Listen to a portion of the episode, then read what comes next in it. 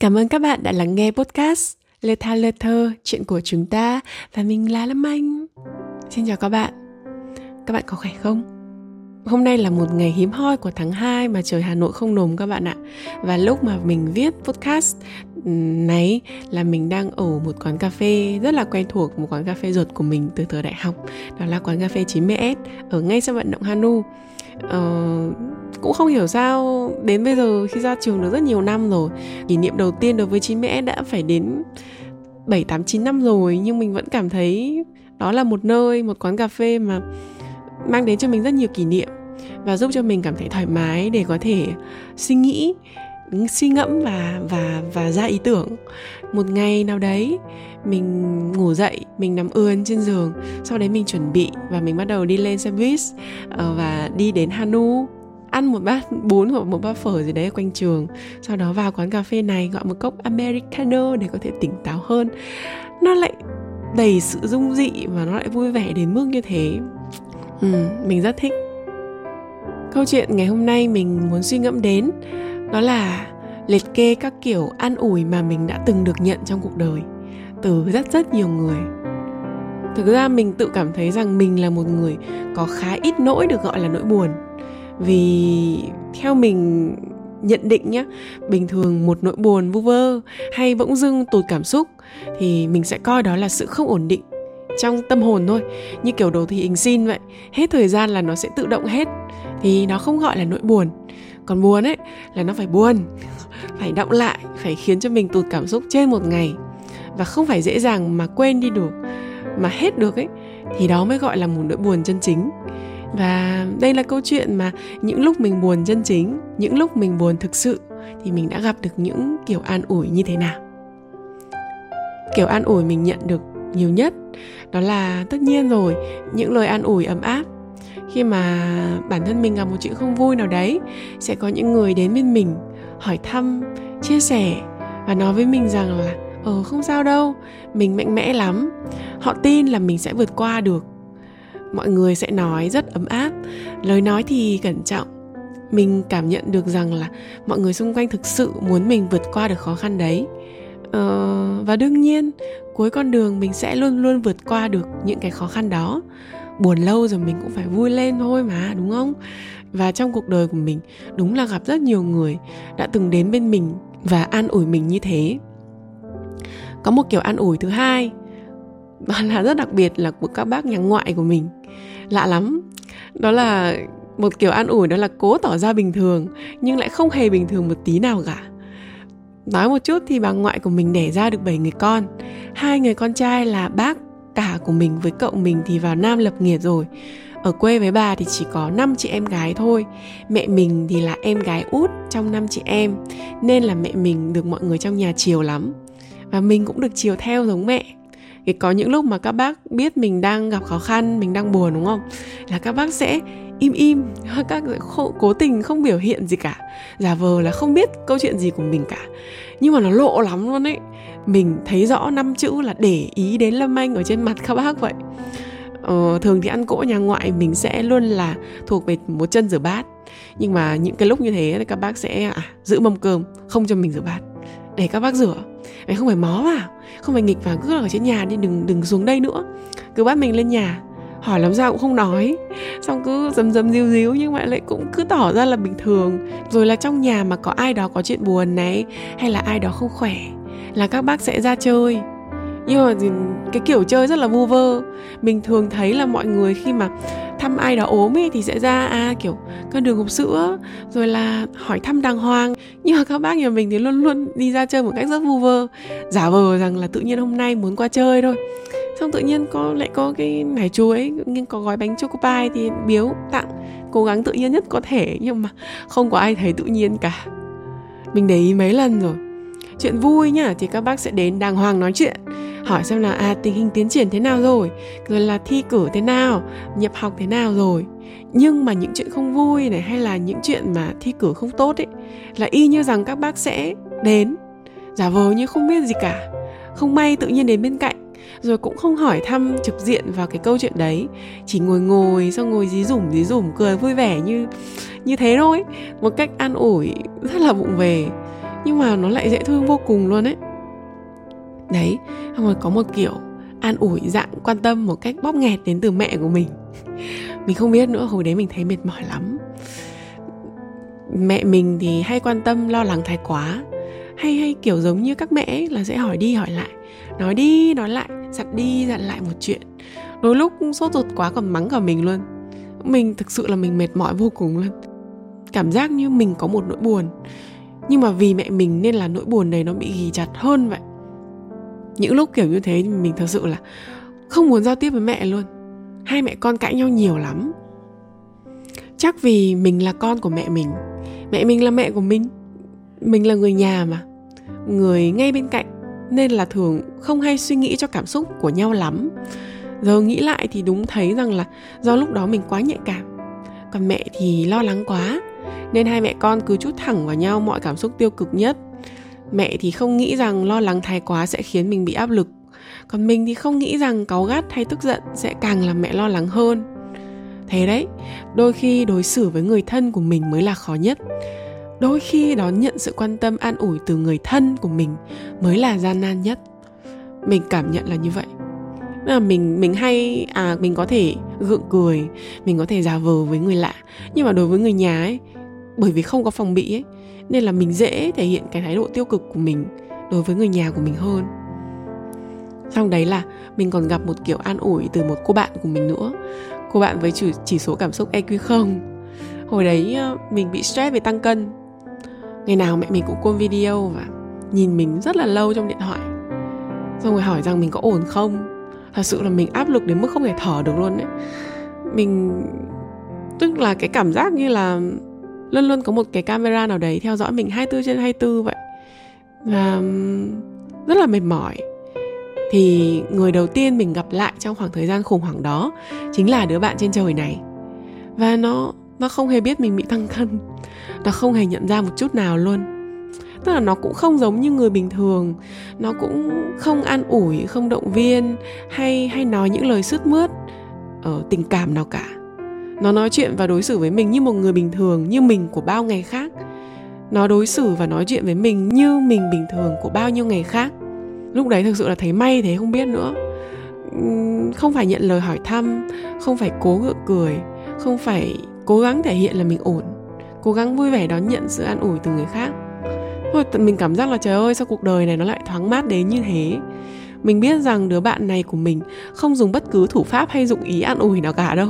Đơn giản là nó không biết gì cả đơn giản là nó không hề chú ý đến mình không hề chú ý đến ngoại hình hay là bất cứ một cái gì đấy ngoài tầm mắt của nó. Đấy mình cảm giác là um, lúc đó mình an toàn trong sự vô hình. Trong không gian mà không ai biết là mình đang có bất ổn sao cảm thấy lại may thế? Cảm thấy ổn hơn rất nhiều. Còn có những kiểu quan tâm như kiểu bạn thân của mình ấy, thực sự bây giờ mình cũng không hiểu sao mình lại không nhớ chúng nó đã an ủi mình như thế nào. Mất trí nhớ về bản thân luôn. Thế thì tốt hay không tốt nhỉ? Thực ra, mình cảm giác rằng bạn thân đối với mình ấy là những người đồng hành với mình từ lúc mà nỗi buồn của mình bắt đầu. Nỗi buồn nó lớn lên nó dày xé tâm can. Và cho tận đến khi nó tắt đi ấy. Mấy đứa bạn thân nó như kiểu tay chân với mình vậy, gắn bó keo sơn. Nên là mình đã mình đã không đối mặt rồi giải quyết nỗi buồn và chia sẻ cho chúng nó, mà là mình cùng chúng nó đi vào nỗi buồn, cùng nhau giải quyết. Bọn mình luôn có nhau và không bao giờ tách rời nhau cả.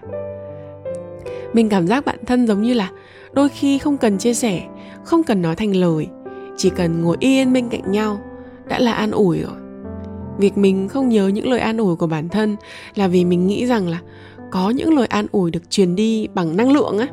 Từ trái tim đi thẳng tới trái tim không một lời nào có thể diễn tả được và cũng không cần lời nào để diễn tả.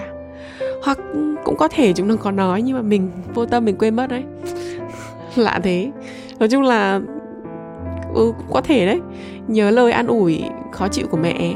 Nhớ sự vụng về của họ hàng. Nhớ câu an ủi ấm áp của những người bạn xung quanh. Nhưng mà có khi lại quên đi sự quan tâm từ bản thân. Ừ, cũng có thể là mình quên thật. Nhưng mà mình vẫn luôn nhận thức được đó là những người bạn thân đã luôn lặng lẽ ở bên cạnh mình. Dùng năng lượng ngày thường, một năng lượng đáng tin cậy, an toàn để an ủi cho mình trong mọi giây, mọi phút trong cả những lúc mình vui vẻ năng lượng mình cao ngất ngưỡng mình chạy nhảy mình nô đùa mình hát ho đến cả những khi mà nỗi buồn của mình chạm đáy thì bạn thân vẫn luôn luôn ổn định như thế vẫn luôn luôn an toàn đối với mình. Và mình cảm giác rằng là um, có thể mình không nhớ cũng là bởi vì mình luôn cảm thấy rằng những người bạn thân giống như là cơ thể của mình vậy luôn luôn ở đấy và an toàn và bảo vệ mình còn đến top 5 kiểu an ủi nữa. Đấy là kiểu an ủi của người lạ các bạn ạ. Dạo gần đây mình, bằng một cách nào đấy mình hay chạm tới những người, một số người lạ ấy. Lạ lắm, ý là không hề có trong vòng bạn bè của mình. Tự nhiên họ trồi lên ấy. Thì khi mà nghe được chia sẻ của người ta, và mình cũng chia sẻ được một vài câu chuyện của mình cho người ta, tự nhiên thấy người lạ ấy, bởi vì xa lạ nên là lại gần gũi mình có thể kể chuyện của mình theo ngôi thứ ba, theo kiểu là à trên đời này có một người như thế này này. Một cách rất thoải mái và không sợ bị phán xét. Vì vòng bạn bè của mình với người lạ không hề trùng khớp nhau, không hề liên quan đến nhau. Thực ra mình là người thích côn ngầu và lòng tự trọng của mình hơi cao ấy. Mình khái tính lắm, mình khó tính. Nên là những khi khó khăn mệt mỏi ấy, mình ít khi dám thể hiện với người khác. Mình sẽ thường để nó qua đi đến khi mình được ổn định tâm trạng rồi mình mới kể lại cho người thân của mình. Tại thấy xấu hổ quá ấy. Nên là tự nhiên phát sinh ra một vài người lạ. Mình lại tự nhiên cảm thấy rằng thì kể chuyện buồn tí, cũng không sao, cũng không thấy xấu hổ lắm. Và họ cũng khiến mình cảm nhận được rằng là, nghe chuyện buồn một tí cũng không sao, cũng không thấy khó chịu lắm. Thế là mình cũng thoải mái kể, mình cũng thoải mái nghe. Thấy cũng hay ho kiểu như là được viết một bức thư gửi cho một hòm thư không tên vậy. Và những người lạ đó thường thường sẽ nói rằng là mặc dù họ không hiểu câu chuyện của mình, nhưng mà họ sẽ vẫn ở đó và nghe mình nói. Mình thấy câu nói này hay thế. Thế là mình cũng học theo, mình cũng áp dụng câu này cho người lạ khác của mình. Có những người lạ khác nhắn tin cho mình là, chị cho em xả một tí, vì em không biết nói với ai cả. Thế là mình cũng ừ mày nói đi chị đang ngồi đây nghe này. Thế là mình nghe. Xong là sáng hôm sau, bọn mình gặp nhau vẫn cười phớ lớ như chưa hề có chuyện gì xảy ra, như chưa hề có lời tâm sự thầm kín kia vậy. Wow, thế là mình cũng đã học được cách an ủi theo kiểu người lạ rồi đấy. Vừa nhận được an ủi từ người lạ, vừa trở thành một người lạ, đi xoa dịu và an ủi những người lạ khác. Thật là thú vị. Thế là liệt kê xong mình mới thấy là hóa ra có nhiều người đã từng an ủi mình như vậy. Mình luôn nghĩ rằng cuộc sống này là của mình. Mình cần chịu trách nhiệm với nó. Mình cần tự giải quyết mọi việc. Không nên truyền năng lượng tiêu cực hay buồn bã đến người khác. Mình suy nghĩ một mình và mình cảm nhận được rằng mình phải tự lực cánh sinh ấy. Nên mình cũng có cảm giác là bản thân mình có một chút thiếu hụt trong khả năng an ủi và đồng cảm với người khác. Tự nhiên cảm thấy vậy. Mình không biết phải làm gì phải phản ứng ra sao khi ai đó chia sẻ một điều gì đó với mình. Hoặc là đôi lúc mình cũng phán xét rất xấu xí rằng tại sao mọi người lại không vượt qua được điều đấy nhỉ? Một mình cũng vượt qua được mà. Có những cái suy nghĩ chưa được thấu đáo lắm khi mình tự quy định rằng bản thân mình phải độc lập bản thân mình phải một mình thì mới là trưởng thành thì mới là đúng ấy. Uhm, nhưng đến khi mình được thực sự an ủi được thực sự vỗ về trong những lúc yếu lòng. Mình cảm thấy vui lắm. Cảm thấy bản thân được thật nhiều sức mạnh để đối mặt với cuộc sống. Tự nhiên từ một mình mình lại thành nhiều mình. Và mình cảm thấy là khi mà có nhiều mình ấy, khi mà được chia sẻ với người khác mình mạnh mẽ hơn rất nhiều. Và mình thấu đáo với cuộc đời này hơn rất nhiều. Và tự nhiên mình cũng thích và biết cách đi an ủi và lắng nghe người khác hơn. Giống như việc là khi bạn nhận đủ được tình yêu bạn sẽ biết cách để đi yêu thương người khác kiểu kiểu một cái câu rất chén như thế. Từ việc nghĩ rằng mình buồn một mình là đủ rồi, không nên mang sự buồn đấy chia cho nhiều người, thì mình cũng bắt đầu hiểu ra rằng chia sẻ nỗi buồn cũng đồng nghĩa với việc ta đang mở lòng ra với đối phương. Ta đang nói với họ rằng là, tôi cần bạn, tôi muốn bạn ở bên cạnh tôi.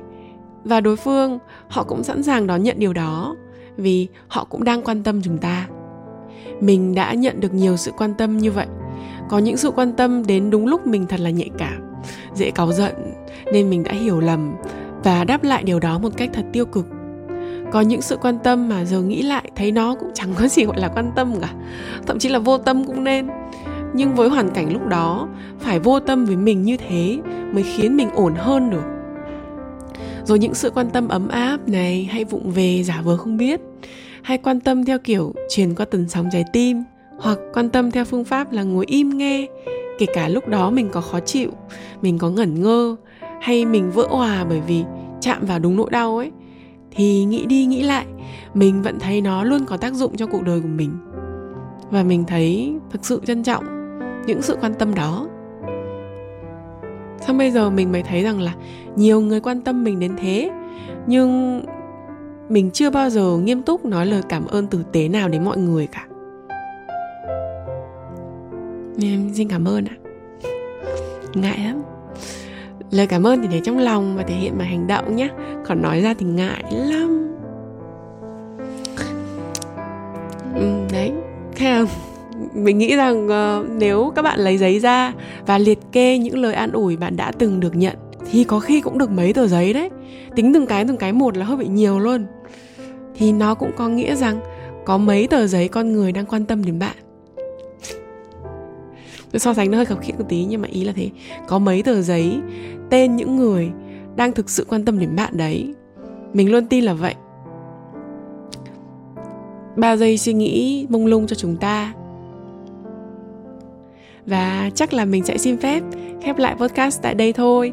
Cảm ơn các bạn đã lắng nghe đến những giây cuối cùng và hẹn gặp lại các bạn ở những số podcast lần sau nhé. Bye bye.